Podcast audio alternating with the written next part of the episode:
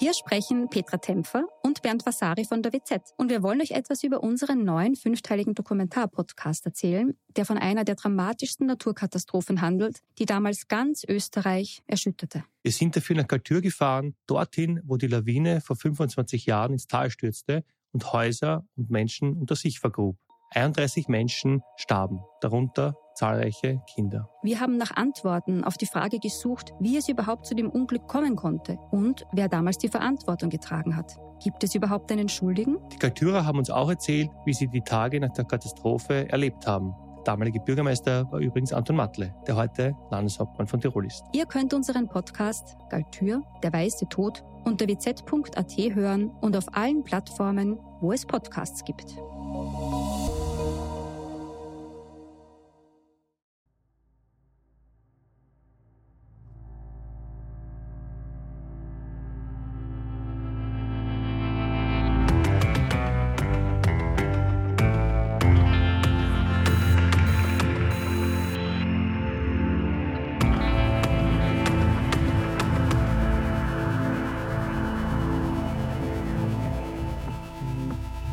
Herzlich willkommen bei Delikt, dem Kriminalpodcast der Kleinen Zeitung.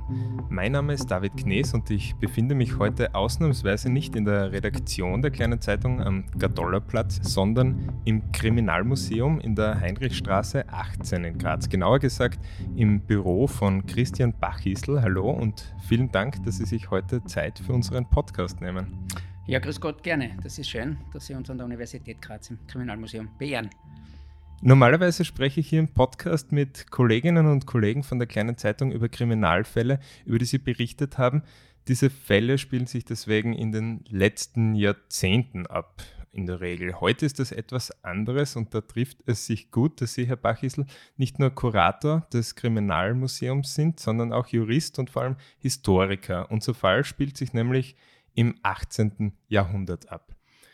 In der Steiermark werden Geschichten in mehreren Varianten von Herzfressern erzählt, also von Mördern, die ihren Opfern das Herz aus dem Leib schneiden, um es dann zu verzehren. Diese Sagen, wie sie schreiben, gehen auf einen tatsächlichen Fall in der Nähe von Kindberg zurück, der historisch recht gut dokumentiert ist und auch heute noch Spuren, also es gibt heute auch noch Spuren davon.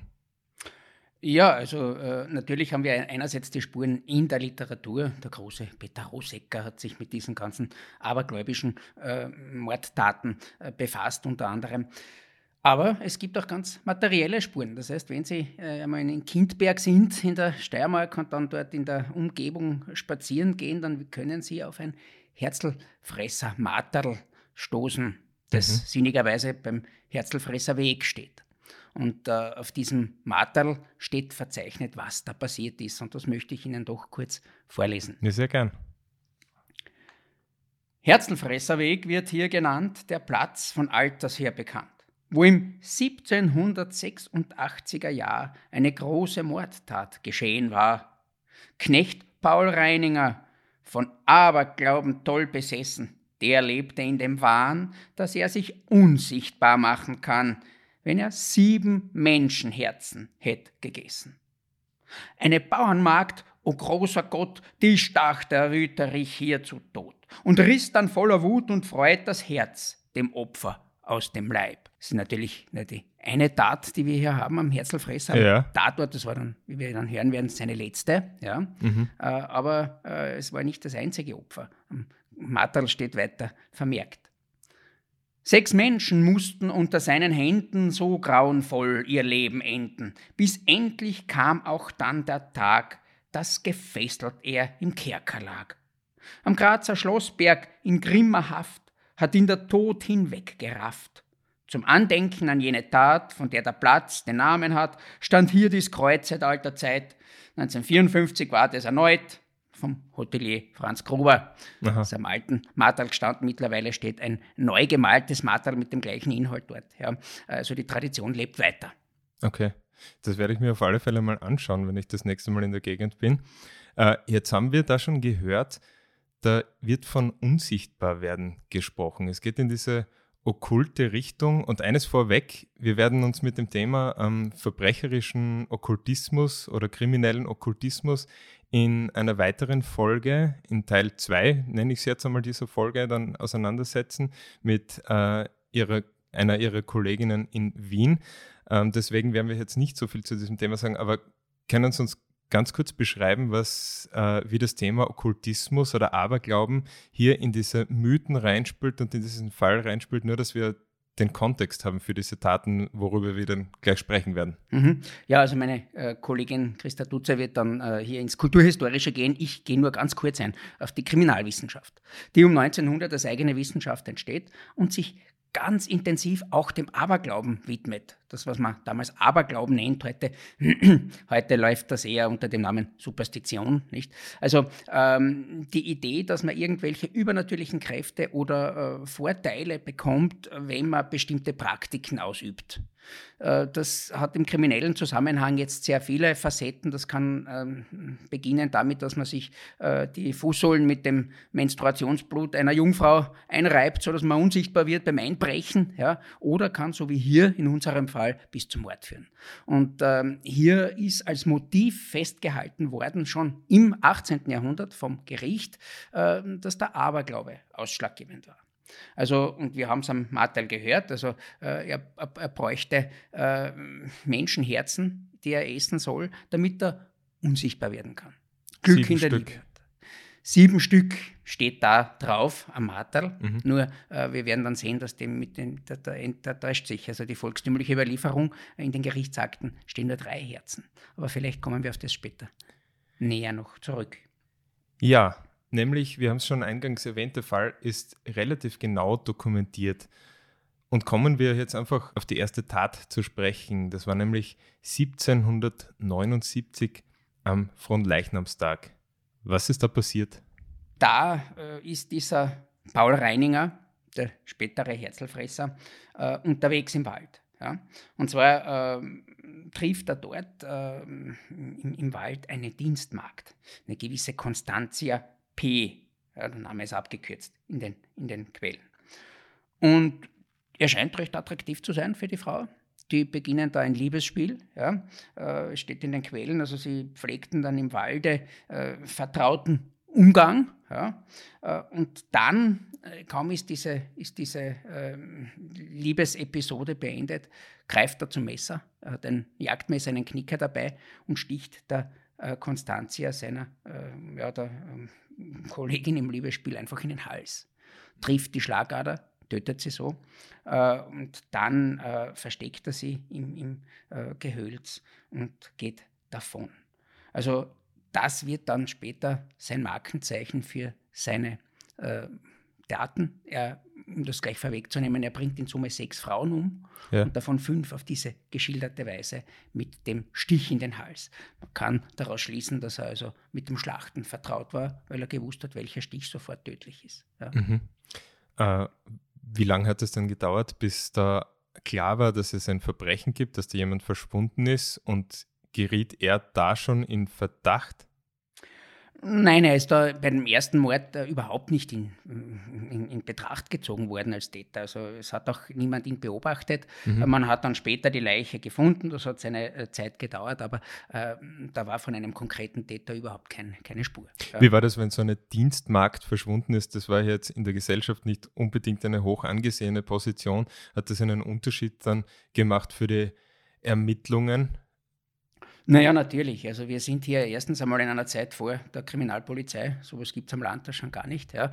Äh, und dann äh, sind wir hier in der ländlichen Unterschicht. Mhm. Und äh, wenn man so jetzt sich das anschaut mit den Dienstmägden oder auch den Dienstboten, den männlichen, den Knechten, äh, die haben eine große Mobilität. Also es muss ja nicht ein Verbrechen sein, wenn so eine Person verschwindet. Mhm. Die sind dann oft irgendwie durchgegangen, woanders hingegangen oder haben dann auch zu zweit äh, unter Umständen unter Paarbildung dann irgendwo versucht, sich anderswo eine neue Existenz aufzubauen. Und es ist ja letztlich der Mutter des Paul Reininger ja auch so gegangen.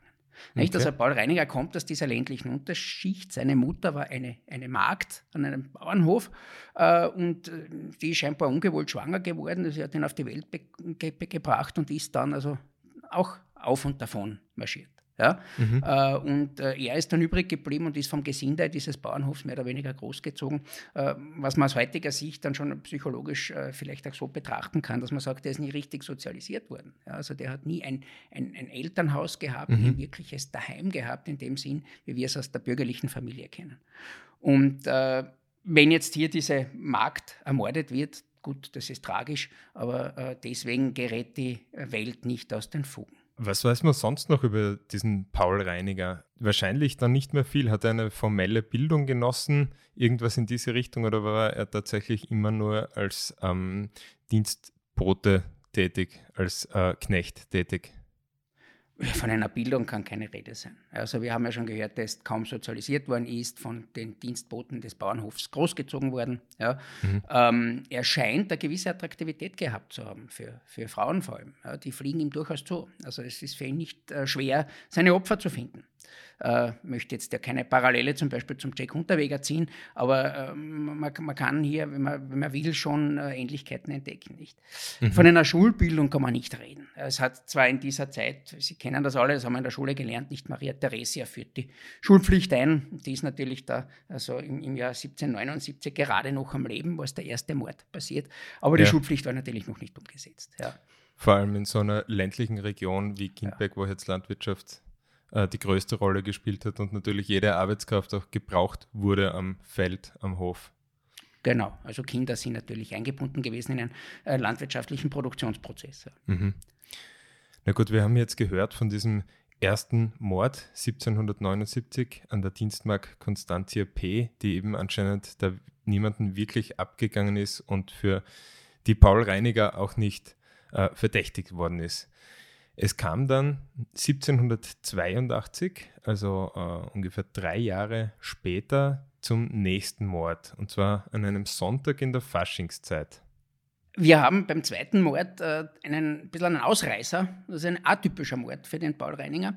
Äh, er sticht hier nämlich nicht in den Hals und er bringt keine junge Frau um, mit der er vielleicht noch herumtändelt vorher, sondern er bricht ein in, ein, in eine Badstube also ein abseits stehendes Gebäude an einem Bauernhof und da war eine alte Frau drin untergebracht und von der hat er gehört, dass sie Geld hat. Und das ist etwas, was bei allen Morden eigentlich eine Rolle spielt. Er ist immer auf der Suche nach Geld, also er, er raubt auch alle aus, auch bei der ersten äh, umgebrachten Frau hat er ein paar Kreuzer äh, erbeutet. Ähm, und äh, hier bringt er die Frau, die im Bett schläft, also mit einem Kissen um, er erstickt die mit dem Polster und das ist also sozusagen der zweite Mord, der eben ein bisschen aus der Reihe tanzt. Ähm, aber was, was äh, irgendwie doch bezeichnend ist, ist, er, er war vorher im Wirtshaus, er hat Karten gespielt, er hat getrunken. Er ist in Geldnot, weil er alles verspielt, er ist berauscht. Ja. Und das ist eine Konstante bei so gut wie allen Taten.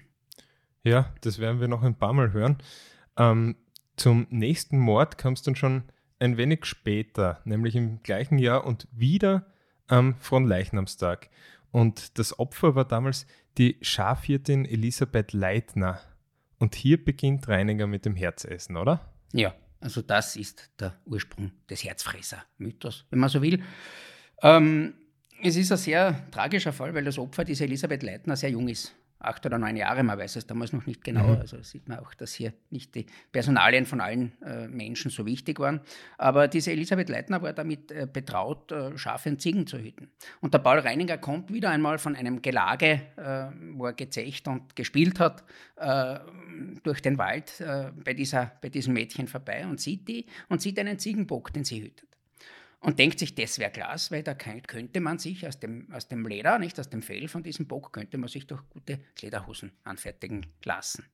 Und jetzt geht er zu dem Mädchen hin und sagt ihr, äh, er habe am Kirchtag, wo er war, also bei dem Fest, den Bauern getroffen und hat ihm den, das Geld schon bezahlt für den Ziegenbock und sie möge ihm doch den Bock mitgeben.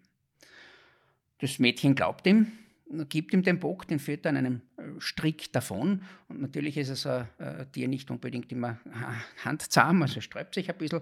Und jetzt ist ihm das zu lästig, dem, dem Paul Reininger. Er greift wieder zu seinem Messer, demselben Messer, mit dem er die Constantia B. schon in den Tod geschickt hat, so steht es in den Akten. Ja. Ja. Und da sticht er den Bock ab. Und häutet den gleich, weil er braucht ja nur das Fell, er braucht ja nur die Haut, er braucht ja nicht den, das Fleisch. Und das sieht jetzt das Mädchen, diese Elisabeth Leitner. Mhm. Und denkt sich, da stimmt irgendetwas nicht. Und in ihrer Naivität geht die dorthin und will ihn scheinbar zur Rede stellen. Und da wird dem Paul Reininger klar, dass er da jetzt äh, eine, eine Zeugin hat. Ja? Mhm. Äh, dass es unter Umständen äh, vielleicht dann auch diese, dieses Verhalten in, in, Relation gesetzt wird zu dem Mord, den er da begangen hat vorher. Und äh, jetzt nimmt er das Messer und tötet auch das Mädchen.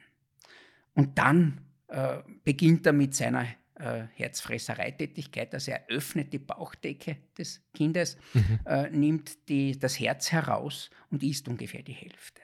Ich möchte hier aus den Akten etwas vorlesen, ganz kurz. Ähm, die Akten sind nicht erhalten, aber äh, es hat ein Gerichtsschreiber, äh, das ist also alles äh, Landgericht Wieden, gehört also zur Herrschaft Eckenberg und ein Eckenberger Gerichtsschreiber hat das zu Beginn des 19. Jahrhunderts das in einer Zeitschrift publiziert. Und der hat die Akten mitgenommen und dann scheinbar nicht mehr zurückgebracht. Aber wir haben die Aktenzitate aus dieser Zeitschrift. Ja, es, es, war ein gewisser Caetan Vanko. Und äh, hier möchte ich äh, etwas aus dem Akt zitieren. Neugierde, wie das Innere eines Menschen aussehe, sowie Bosheit, ferner übernatürlicher Antrieb an Körpern, solange solche noch warm zu fühlen gewesen seien, herumzumetzgern, bewogen Reininger den Körper vom Bauch bis zur Brust aufzuschneiden. Ein wesentliches Motiv gab jedoch die Erzählung eines Bauernknechtes ab, von dem Paul Reininger gehört hatte, dass derjenige, der die Herzen von dreien Menschen verzehre, Glück im Spiel und im Kegelscheiben habe, verschiedene Blendwerke und sich unsichtbar machen könne, wenn man an solchen Tagen, an welchen man spielen wolle, nüchtern etwas davon genösse. Tatsächlich entnahm Reiniger der Brust des Mädchens das Herz und verzehrte gelegentlich die Hälfte. Die andere Hälfte fand sich, nachdem er verhaftet worden war, in seiner Truhe. Das Erkalten des Körpers rief in dem Täter derartige Reue, Furcht und Schauder hervor, dass er an allen Gliedern zitterte und kaum imstande war, weiterzugehen. Mhm. So viel dieses Zitat. Also er hat das aufgeschnappt, dass das Verspeisen der Herzen Glück bringen könnte und hat sich dann nach diesem Mord, bei dem er die Zeugin eigentlich verschwinden lassen wollte, gedacht, warum nicht das ausprobieren. Vielleicht funktioniert es ja. Ja, also so steht es da. Äh, das ist äh, offensichtlich weit verbreitet gewesen, dieser Form von Blutaberglaube. Ich möchte da gar nicht zu viel dazu sagen, weil das wird im zweiten Teil dann ein Thema werden. Aber es ist äh, ganz gewiss so, dass solche Geschichten kursiert haben auch in dem Milieu des Paul Reininger, in den Unterschichten, aber nicht nur dort. Vergessen Sie nicht, also wir sind da Ende 18. Jahrhundert, es beginnen dann bald die Vampirgeschichten in der Literatur, die kommen dann alle im 19. Jahrhundert um 1800 herum. Ja? Mhm. Also Mary Shelley und was weiß ich, diese äh, ganzen äh, ähm, Gruselgeschichten. Ja? Und es war offensichtlich äh, dieser Aberglaube weit verbreitet. Das ist also eine Art Blutaberglaube, ähm, Magie, dass man von den, die, die, Lebenskraft des Opfers in sich aufnimmt und dann besondere Fähigkeiten mhm.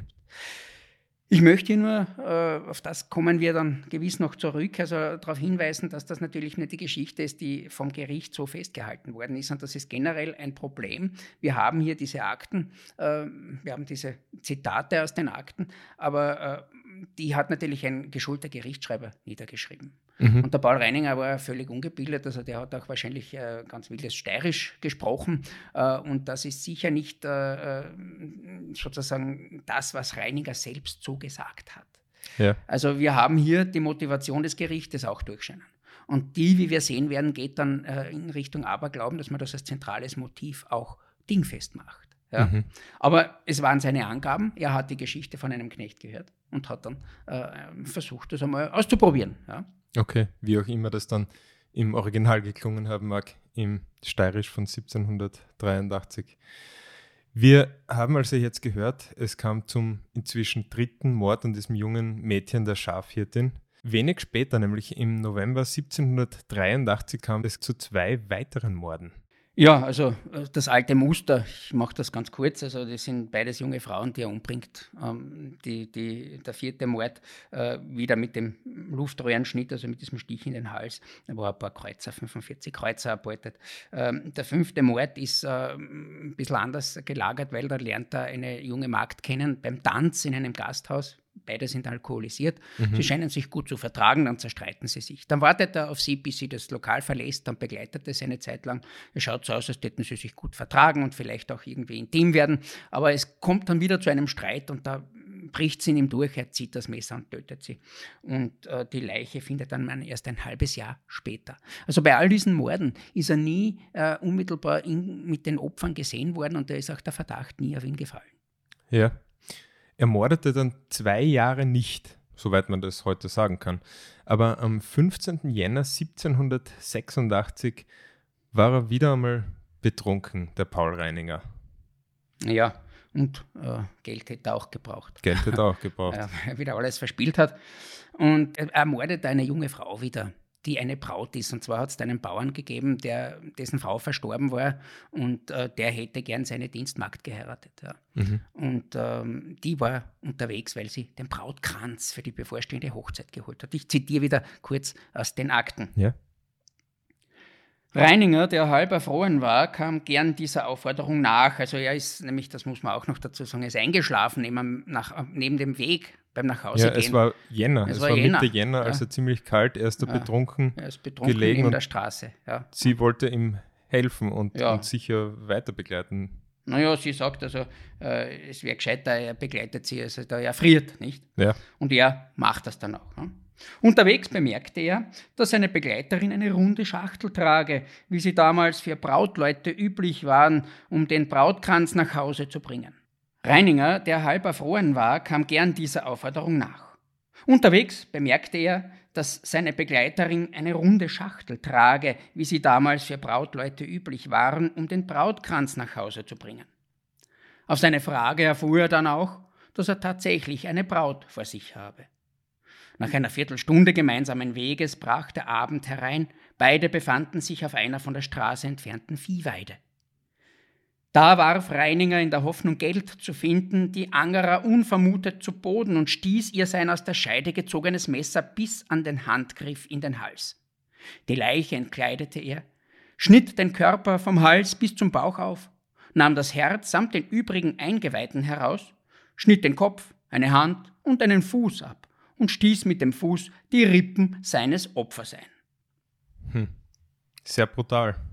Sehr brutal, eine Steigerung. Uns ist das heute irgendwie vertraut. Wenn wir heute mit so einem Fall konfrontiert werden, sagen wir, aha, ein Serienmörder. Ja. ja. Also sexuell motivierter Serienmörder offensichtlich, aber mit vielen anderen Motiven noch dabei. Aber auf die Motive kommen wir noch mhm. zu sprechen, die damals vom Gericht verhandelt worden sind. Ähm, aber diese Steigerung der Brutalität, ja, das ist mhm. etwas, was äh, bei Serientaten häufig zu beobachten ist. Wir haben auch diese äh, Elemente sozusagen, die sich immer wiederholen, die gleiche Art zu töten. Das ja. sind meistens junge Frauen. Ja. Was bei Serienmördern auch immer wieder vorkommt, ist dieser Ausreißer, wie hier der zweite Mord, nicht, der nicht so ganz in dieses Schema passt. Ja. Also äh, das sind natürlich Kategorien, die wir heute zur Verfügung haben zu der Zeit, aber steht man hier ratlos vor einem solchen Verhalten und weiß nicht, wie soll man das jetzt irgendwie einordnen? Ja? Wie kann man das bewerten? Und vielleicht auch das Sammeln von unter Anführungszeichen Trophäen, die, was ihm damit auch noch zum Verhängnis wird. Genau, nicht? Also das ist auch ein bei Serienmördern häufig zu beobachtender äh, Faktor, dass die sich äh, Teile der Kleidung oder der Opfer selbst äh, irgendwie mitnehmen und dann aufbewahren. Und das macht er ja auch. Man findet ja dann das Herz hier, das zweite Herz, das hat er nicht gekostet, das hat ihm zu sehr gekraust, nicht? Da schmeißt er es lieber weg. Mhm. Ähm, aber er richtet die Leiche schon wild zu. Er tritt die Rippen ein, er trennt Kopf, Hand ab. Also das sind alles so Dinge, die auch damals um 1900 herum dann heftig diskutiert worden sind, als die Kriminologie sich beginnt mit diesen Dingen zu befassen. Ja? ja. Ähm, dieses, dieses, ähm, ja, ist, was, was führt die Menschen dazu, nicht? Und um 1900 sagt man schon, ja, das ist wohl irgendwo ein pathologisches Problem. Da, da sind wir eigentlich auch in einem psychiatrisch relevanten Bereich. Ja. Um 1800, also vor 1800, damals macht sich darüber noch niemand Gedanken. Mhm. Er wird dann erwischt, ganz einfach deshalb, äh, weil ihn Bauern, die vorbeigegangen sind, liegen sehen haben. und die waren nicht so fürsorglich und haben ihn geweckt. Also, schlaft ein Rausch aus, nicht? Also noch, noch lang vor der Tat. Ja, also noch bevor das Opfer überhaupt vorbeigekommen ist, nicht? Und äh, die haben sich dann erinnert, dass in der Nähe dort der gelegen ist und das hat den Verdacht auf ihn gelenkt. Denn ursprünglich verdächtigt war der Sohn dieses Bauern, der seine Magd heiraten wollte, weil der hat natürlich keine Freude gehabt, dass der Vater wieder heiratet, weil da ja unter Umständen Kinder herauskommen und mhm. die dann unter Umständen einen Hof erben. Ja. ja. Aber der hat ein wasserfestes Alibi gehabt, dieser Sohn, und, und so ist dann der Reininger übergeblieben als Verdächtiger. Und man hat dann seinen Schlaf, seine Schlafbude durchsucht und dann eben den Brautkranz gefunden, das halbe Herz des, des dritten Opfers dieser äh, Elisabeth Leitner dort gefunden und damit war klar, äh, man hat hier einen Bösewicht. Äh, und äh, dann ist er vor Gericht gekommen und hat auch alsbald gestanden. Wie kann man sich so einen Prozess zu dieser Zeit vorstellen? Ich nehme an, das war nicht so präzise oder naja, die Strafprozessordnung war noch eine andere als heute. Wie kann man sich da so den ähm, Weg der Beweisfindung der Zeugeneinvernahmen ungefähr vorstellen? Können Sie dazu was sagen? Ja, es ist ein weites Feld. Also natürlich gibt es noch kein Strafprozessrecht in dem Sinn, weil äh, materielles und formelles Strafrecht noch vereint waren. Also äh, es, es, es war da also noch die alte Strafrechtsordnung und das Verfahren war schriftlich. Ja, äh, das Verfahren äh, war letztlich geheim, also es war keine öffentliche Verhandlung, wie es ja. heute war. Es hat auch äh, klare Beweisregeln gegeben, welcher Beweis zählt und das, der wichtigste Beweis war eigentlich das Geständnis. Ähm, und nach diesem alten Recht ist er auch dann verurteilt worden. Mhm. Ja? Und zwar äh, wie es damals üblich war bei solchen schweren Verbrechen, zu einer wilden Strafe, nämlich er hätte gerädert werden sollen. Davor noch, bevor wir zu dieser Strafe kommen, ähm, sein Geständnis, war das freiwilliger Natur? War das noch eine Zeit, wo Folter auch angewandt wurde? Ich habe vor kurzem einen Podcast über ähm, Hexenprozesse gehört, der sehr interessant war. Und zu diesen Zeiten war es ja eigentlich ja fast erwartet, dass man eben ähm, bei Befragungen die Befragten foltert und das war ein legitimes Mittel in der Beweisfindung. War das zu dieser Zeit dann auch noch so oder hat man da wirklich konfrontiert mit diesen doch erdrückenden Beweisen und der hat gestanden und das hat gereicht? Mhm. Also wie gesagt, die ganzen Akten sind nicht vorhanden, aber was wir wissen ist, dass er scheinbar nicht gefoltert wurde. Mhm. Äh, natürlich war die Folter ein klassisches Beweismittel. Ja? Es wird oft gesagt, das war eine Strafe, aber es war keine Strafe, es war ein Mittel, um die Wahrheit herauszufinden. Ja? Natürlich gestehen die Leute dann gern, wenn sie gefoltert werden. Und ob das dann wirklich die Wahrheit ist, ist eine andere Frage. Nicht? Aber das war eben noch vor der Moderne. Wir haben nicht dieses Beweisverfahren, wie wir es heute haben, wo der Sachbeweis im Zentrum steht. Das ist eben alles dokumentiert bei uns im Kriminalmuseum, dieser Weg dorthin. Ja. Hans Der eine zentrale Rolle gespielt hat um 1900. Ja. Ähm, Entscheidend war das Geständnis, aber er hat scheinbar gestanden und was bleibt ihm denn auch übrig bei den Beweisen, die man gefunden hat? Ja? Mhm. Also da in so einem Fall braucht man da nicht wirklich unbedingt die Folter, weil man hat ja äh, diese materiellen Beweise, die man vorgefunden hat und er hat dann offensichtlich gestanden aus freien Stücken. Mhm. Die Konsequenz daraus, ein sehr heftiges Urteil. Er hätte eben, Sie haben das vorher gerade gesagt, gerädert werden sollen. Was, was kann man sich darunter vorstellen und was, das war ja nicht die einzige Strafe. Nein, nein. Also äh, es hat viele wilde Strafen gegeben. Hängen, enthaupten, Säcken, also in einen Sack eingebunden, ins Wasser geworfen werden, wo man ertränkt wird, lebendig begraben werden, verbrennen und eben auch das Rädern. Und äh, überlebt übrigens in der Alltagssprache, ich fühle mich wie gerädert, sagt man noch. Äh, das war also eine Prozedur, die recht schlimm war für die Betroffenen. Es gibt da zwei Varianten. Die eine ist von unten hinauf, die andere von oben hinab. Das heißt, der Delinquent wird am Boden festgebunden. Der Scharfrichter nimmt ein Wagenrad, ein schweres hölzernes Wagenrad mit eisernem Beschlag herum, hebt das in die Höhe und lässt das mit Wucht nach unten sausen. Und wenn man von unten beginnt, beginnt man bei den Füßen, zertrümmert die Schienbeine, zertrümmert dann die Oberschenkelknochen, kommt dann zu den Eingeweiden, zertrümmert den Brustkorb und erst wenn das Rad den Hals trifft, dann ist meistens der Tod eingetreten. Mhm. Das heißt, die humanere Variante war das Rädern von oben herab, wo man dann beim Kopf beginnt und dann ist der wenigstens gleich tot. Aber am Weg hin zum Richtplatz fangen die Strafen schon an. Ja. Okay, also äh, das war dann nur das große Finale. Das, das war das Finale, im Grunde genommen, ja. Also es wäre, es wäre, äh, es war öffentlich, das muss man auch dazu sagen. Also so geheim das Verfahren war, so öffentlich war die Hinrichtung. Mhm. Also die, die Bevölkerung sollte sehen, dass hier jetzt wieder das Gleichgewicht hergestellt wird, das Kosmische. Ja. Dass Gott versöhnt wird dadurch, dass der, der Böses getan hat, selbst Böses erleidet. Mhm. Und es war eine Vorstellung magischer Natur fast, ja, also die, die aber natürlich ins Christentum eingebettet war, die auch akzeptiert worden ist äh, bis Ende des 18. Jahrhunderts, auch von den Menschen, die, auch von den Tätern selbst. ja, mhm. die dann gesagt haben, okay, ich habe die Möglichkeit, jetzt noch in den Himmel zu kommen, auch wenn ich eine Art Teufel auf Erden war. Ja. Natürlich nicht von allen, aber es gibt kaum Leute, die dann am Richtplatz da durchdrehen. Okay, weil die Gerechtigkeit quasi schon irdisch wieder ja. hergestellt wurde. Also der büßt jetzt ab und dann, wenn er bereut, und dann steht ihm äh, sozusagen der Weg auch ins Paradies noch offen. Ja. Also wenigstens im Jenseits kann er dann äh, irgendwie den Weg zum, zum Guten finden. Ich habe vor kurzem mal gelesen, das war, glaube ich, zu einer anderen Zeit, aber da ist es auch um, um Prozesse gegangen und da ist in diesem Buch ist gestanden, dass von den Bestraften erwartet worden, dass sie ihrem Scharfrichter vorher noch vergeben. War das zu dieser Zeit auch noch der Fall? Das ist regional sehr unterschiedlich, wie es jetzt genau da im Gericht Wieden war, weiß ich nicht. Aber äh, natürlich war das der Fall. Das sind diese alten Rituale, nicht? Also der Scharfrichter war ja auch wiederum eine ganz erstaunliche Figur. Der war ja eigentlich auch ein Paria. Ja? Mhm. Gibt es ja die Geschichten, dass im Wirtshaus der einen eigenen Platz gehabt hat, wo sein Bierkrug angekettet war und so weiter. Also durften auch nur äh, Scharfrichterfamilien heiraten dann und so weiter. Also das war eine Ständeordnung, die heute kaum mehr vorstellbar ist. Aber mhm. zurück zu diesen Strafen. Ja. Also äh, am Weg dann in der Öffentlichkeit zum Richtplatz beginnt das schon. Und der Paul Reininger hätte mit glühenden Zangen gezwickt werden sollen dorthin. Und man hätte ihm einen, einen Fleischstreifen aus dem Rücken reißen sollen und auch einen zweiten später noch und dann mit glühenden Zangen die Brustwarze kneifen. Ja?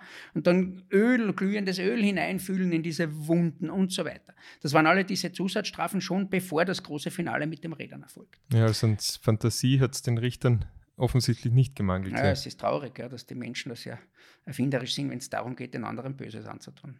Aber äh, es ist ja eh nicht vollstreckt worden, das muss man hier auch sagen, denn wir befinden uns im Beginn der Moderne sozusagen und damals regiert Kaiser Josef II., der als mhm. Reformer bekannt war und Josef II. hat ein neues Strafgesetzbuch in Auftrag gegeben. Und das hätte sollen ähm, zu Beginn des Jahres äh, 1787 in Kraft treten. Mhm. Und wir befinden uns hier aber noch 1786. Der Fall war so aufsehenerregend, dass er dem Kaiser vermeldet wird. Der ja. Kaiser liest das Urteil und sagt, gut, wir wollen in diesem Fall unser neues Recht vorziehen und setzen die alte Strafe aus und es wird das neue Recht angewandt das sich dadurch auszeichnet, dass die Todesstrafe abgeschafft war, das erste Mal in österreichischen Landen. Es hat aber dafür Ersatzstrafen gegeben. Ja. Berühmt äh, ist zum Beispiel der Schiffziehen, wo man die Donau entlang Schiffe stromaufwärts schleppen musste. Die Malaria und also bei den Bedingungen sind sehr viele Leute gestorben. Oder andere schwere Arbeiten. In, in der Steiermark war äh, die Ersatzstrafe der ewige Kerker. Das war am Schlossberg oben, ja, also dort in der Nähe, wo die Kasematen sind heute, da hat es also äh, Kellergewölbe gegeben in der Festung, die damals noch gestanden ist. Und da hat man hölzerne Kisten hineingebaut, zwei mal zwei mal zwei Meter äh, breit und lang und hoch. Und dort sind die Delinquenten angekettet worden, ja. um die Füße, um den, um den Bauch und am Hals gerade so, dass sie aufstehen haben können, weil sie haben Wolle spinnen müssen. Sie mussten also in diesen Käfigen arbeiten. Sie haben kein Licht gehabt, keine Luft. Äh, zu essen hat es nur Brot und Wasser hat es gegeben. Und äh, das Freie hat der Paul Reininger nur gesehen. Äh, einmal im Jahr oder ich glaube vierteljährlich, also viermal im Jahr, wo er 50 Stockhiebe bekommen hat. Ja. Mhm. Und äh, diese Behandlung, noch vor Strafantritt hat er 200 Stockhiebe auch äh, abgefangen. Also diese Behandlung hat er zwei Jahre überlebt und ist dann im Jahr 1788 in den ewigen Kerkern gestorben. Es ist nicht äh, ganz unpassend, dass der äh, Rechtshistoriker Gerhard Ammerer diese Ersatzstrafen als Todesstrafe auf Raten bezeichnet. Ja, und damit schließt sich auch wieder der Kreis zu dem Text von dem Matterl, den Sie am Anfang vorgelesen haben, nämlich den Tod im Kerker in Graz. Ja. Was wir noch nicht besprochen haben, ist natürlich das Motiv. Und das war auch damals im Verfahren äh, ganz entscheidend. Ja. Zunächst muss man sagen, man hat schon, damals hat man sich auch schon Gedanken gemacht, ist er überhaupt zurechnungsfähig? Ja, weil wenn der psychiatrisch so weit äh, abweichend oder krank ist, wie man später dann gesagt hätte, dann kann man ihm die Schuld nicht vorwerfen, dann kann man ihn nicht verurteilen. Was wäre dann mit ihm passiert? Ich meine, damals hat es noch keine Einrichtungen wie äh, Einweisung in eine Anstalt für geistig abnorme Rechtsbrecher geben oder irgendwelche Institutionen, ähm, wie wir sie heute kennen, für psychisch äh, auffällige Menschen. Naja, wir sind in einer Zeit, wo die Irrenhäuser entstehen, die sogenannten. Denken Sie an den Narrenturm. Es ist ja auch Kaiser Josef II., der in Wien den Narrenturm bauen lässt. Ja? Mhm. Also da entstehen diese Verwahranstalten für, für geistig äh, behinderte Menschen auch. Und das wäre wohl sein Schicksal gewesen, dann irgendwo dorthin zu kommen. Ähm, es ist äh, so, äh, dass, dass äh, die, die geistige Gesundheit aber festgestellt wurde. Es hat ja. einen Gerichtsarzt gegeben, der hat sich den angeschaut und gesagt, der ist bei guter Vernunft. Beschreibt ihn auch, also er war sehr war schlank, aber kräftig gebaut, muskulös, ähm, brauner Teint, dunkles Haar, ja, nicht allzu groß, also unter 1,70 glaube ich. Er war ähm, aber geistig gesund und damit ganz klar Gegenstand des Strafverfahrens, also da kann ja. die Schuld festgestellt werden. Und jetzt stellt sich natürlich die Frage, warum macht der Mensch das? Mhm. Und aus heutiger Sicht fällt da ja einiges auf in den Quellen. Es ist immer wieder die Rede vom Alkoholkonsum ja. und die Spiel, das Spielverhalten. Das heißt, wir haben ja klares Suchtverhalten. Ja? Spielt keine Rolle. Genauso wenig äh, letztlich die Geldgier also diese, dieses, diese Spiel- und Trinksucht bringt ihn ja dazu, dass er immer wieder verschuldet ist, dass er seinen ganzen Jahreslohn verspielt, schon lange bevor das Jahr aus ist und so weiter. Äh, auch ein Faktor, der nicht wirklich äh, beachtet worden ist. Das bildet in den Quellen den Hintergrund für eine liederliche Existenz. Er sagt, das sind alles nur Zeichen dafür, dass der sich von Gott entfernt hat. Und das gesteht er dann auch ein. Nicht? Er sagt, er hat nie gebetet und er mhm. hat sich der Hurerei hingegeben ja, und ist nicht in die Messe gegangen. Ja? Und das hat er selbst als ähm, Verschulden seinerseits empfunden. Ja, so steht es in den Quellen. Ich vermute, dass man ihm das in den Mund gelegt hat. Nicht, dass da bei der Befragung ähm, äh, könnte sein, dass du das deswegen gemacht hast, weil du äh, nicht in der Kirche warst und weil du nicht gebetet hast. Und wir sagen, ja, natürlich, ja, natürlich, aber herumkurten und so weiter, nicht? Ja. Also, das ist eben die schon erwähnte Problematik. Man kann hier nicht wirklich feststellen, was genau jetzt der Originalwortlaut der Äußerungen des, des Täters ist. Ja? Aber auf jeden Fall ähm, sind diese ganzen Faktoren eingeflossen in die Hintergrundbeurteilung des Charakters. Und ein Motiv, das dann ins Feld geführt worden ist, also er hat sich dem Bösen hingegeben, er hat sich von Gott abgewendet und hat dem Bösen Tür und Tor geöffnet. Ja? Äh, hat also sozusagen mit Satan paktiert in diesem Sinn, was erstaunlich ist, weil wir sind hier in der Hochblüte der Aufklärung, ja, ja. wo man eigentlich genau diese äh, Argumentationen ja äh, nicht mehr wirklich äh, als, als, als zielführend erachtet. Aber wir sind halt auch irgendwo am Land und das hinkt scheinbar ein bisschen hinten, hinten nach. Nicht? Ja. Ähm, und dann kommt natürlich als Hauptmotiv der Aberglaube ins Spiel. Wir haben das ja vorgelesen, also diese drei Herzen, die er bräuchte. Äh, und äh, das hat er auch eingestanden. Er hat gesagt, ja, der Knecht hat mir das erzählt und daher habe ich auch das versucht und ich wollte ja unsichtbar werden und Glück in der Liebe haben und Glück im Kartenspiel und so weiter. Und so ist das äh, zu, zum, zum zentralen Motiv geworden für das mhm. Gericht, der Aberglaube. Und das ist auch in der Bevölkerung so gewesen. Es gibt da Flugblätter noch, die erhalten sind aus der Zeit. Die Geschichte ist also gleich herumgegangen wie ein Lauffeuer. Ja? ja. Und auch, äh, man sieht jetzt beim Herzlfresser Madel zum Beispiel, wie sich die Geschichte wird ja heute noch erzählt. Nicht? Also die geht, es gibt auch Filme drüber und so weiter. Die Geschichte ist lebendig. Und auch diese volkstümliche Überlieferung stürzt sich auf den Aberglauben als Hauptmotiv. Ja. Nur sind die doch ein bisschen vernünftiger als das Gericht. Nicht? Denn ähm, beim Gericht sagt man ja, der Aberglaube ist zentral, er hätte also drei Herzen essen wollen. Und übersieht dabei, dass er das leicht hätte tun können, wenn er das wirklich wollen hätte. Er hat ja mhm. sechs Opfer gehabt. Nur da kann er zweimal das drei Herzen essen und doppelt unsichtbar werden und Glück haben in der Liebe. Ja? ja. Aber es tut er nicht. Er nimmt nur zwei heraus und nur ein halbes isst er. Also ob das wirklich jetzt so das zentrale Motiv war, wage ich zu bezweifeln. Das Gericht äh, sieht es aber so. Ja. Dass da aber was nicht stimmt, erkennt eben die volkstümliche Überlieferung und die macht dann aus den drei Herzen, die wir in den Gerichtsakten haben, die er bräuchte, sieben. Mhm. Und dann funktioniert die Geschichte wieder. Nicht? Weil's, weil ihm genau ein Herz naja, fehlt. Dann fehlt ihm noch eins. Nicht eins hätte er noch haben müssen, dann wäre es. Ja. Also, das ist auch ein Motiv, das volkstümlich immer wieder, immer wieder vorkommt. Nicht? Dass er gerade knapp vor der Ziellinie sozusagen äh, scheitert. Und das ist ähm, vielleicht doch ein Hinweis darauf, dass das Gericht hier den Aberglauben nicht ganz zu Recht ins Zentrum der äh, Schuldfindung und der, der, Motivsuche gerückt hat. Ähm, da war offensichtlich dann doch der Fuchsmund klüger. Mhm.